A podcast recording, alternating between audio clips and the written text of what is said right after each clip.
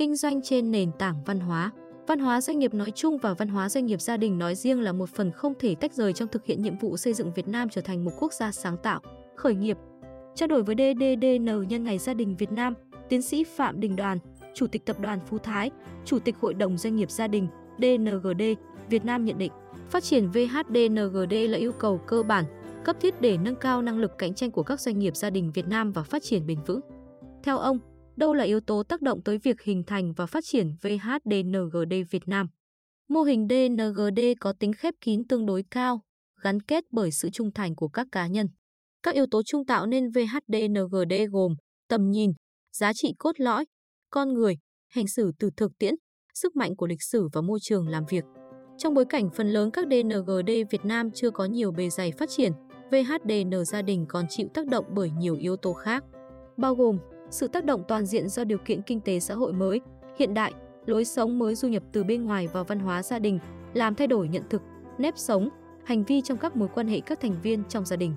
Tác động toàn cầu hóa về kinh tế văn hóa đến quan niệm giá trị đạo đức, mối quan hệ gắn kết giữa các thành viên, các thế hệ trong gia đình. Mô hình VHDNGD liệu có tạo sự cản trở cho việc sáng tạo, thử nghiệm ý tưởng mới tại doanh nghiệp, thưa ông? Trong 1.000 tập đoàn lớn có yếu tố gia đình được xem xét bởi Credit Suisse, khu vực châu Á, không tính Nhật, là vùng lãnh thổ có tỷ lệ tập đoàn gia đình lớn nhất, 528 tập đoàn. Kế đến là châu Âu với 226 tập đoàn và Mỹ là 121 tập đoàn. Một số doanh nghiệp tiêu biểu với mô hình VHDNGD có thể kể đến như Walt Disney với slogan không thể có một ngày tồi tệ, chỉ có những ngày vui vẻ. Tại Việt Nam, ESOP Việt Nam có mô hình VHDN giám đốc với giá trị cốt lõi là quan tâm, care. Công ty không phân biệt đối xử giữa nhân viên bình thường và nhân viên là người khuyết tật. Điều đó cho thấy, không hẳn VHDNGD tạo nhiều cản trở cho việc sáng tạo, thử nghiệm ý tưởng mới hay không phù hợp với công ty có quy mô lớn. Tuy nhiên, sẽ là rào cản khi các DNGD không tạo được môi trường cạnh tranh để phát triển hoặc chỉ trao quyền cho một số ít nhân viên trong gia đình. Hoặc lãnh đạo thâm niên cao là rào cản đối với việc tiếp thu công nghệ mới hoặc không tạo được nhiều động lực cống hiến ở nhân viên trẻ. Đặc biệt là cơ chế quản lý nếu không được thể chế hóa thành những chính sách cụ thể mà quản lý theo cảm xúc và sự thuận tiện. Theo ông đâu là các yếu tố nền tảng để xây dựng VHDNGD Việt Nam trong tiến trình hội nhập kinh tế quốc tế? Mọi hệ giá trị xây dựng mới đều gồm hai bộ phận là những giá trị truyền thống tốt đẹp cần bảo tồn, chỉnh sửa và những giá trị mới được bổ sung, thay thế cho phù hợp.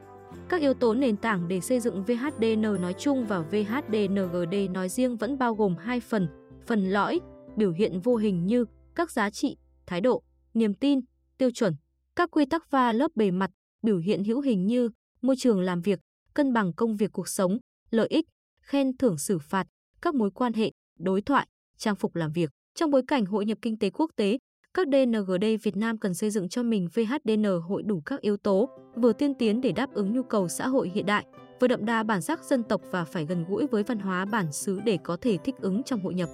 Các DNGD cần thay đổi quan điểm để tiếp cận với khoa học quản lý DNGD hiện đại. Bối cảnh mới, không thể tránh khỏi những xung đột về hệ giá trị.